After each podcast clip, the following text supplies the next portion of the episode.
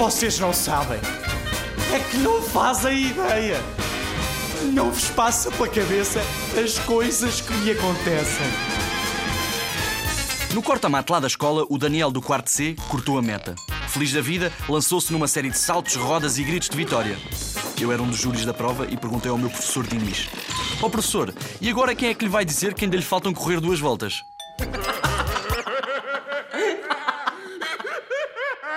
Entrou uma menina nova na turma, a Diana. Foi transferida da escola de Madeira. É muito estranha.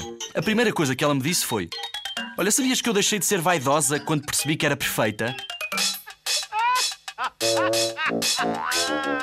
E na aula de apresentação começou assim: Olá, bom dia, eu sou a nova colega. Sempre julguei que me chamava Diana, mas há quase dois anos que os meus pais só me chamam Caluda. Por isso não sei que vos diga.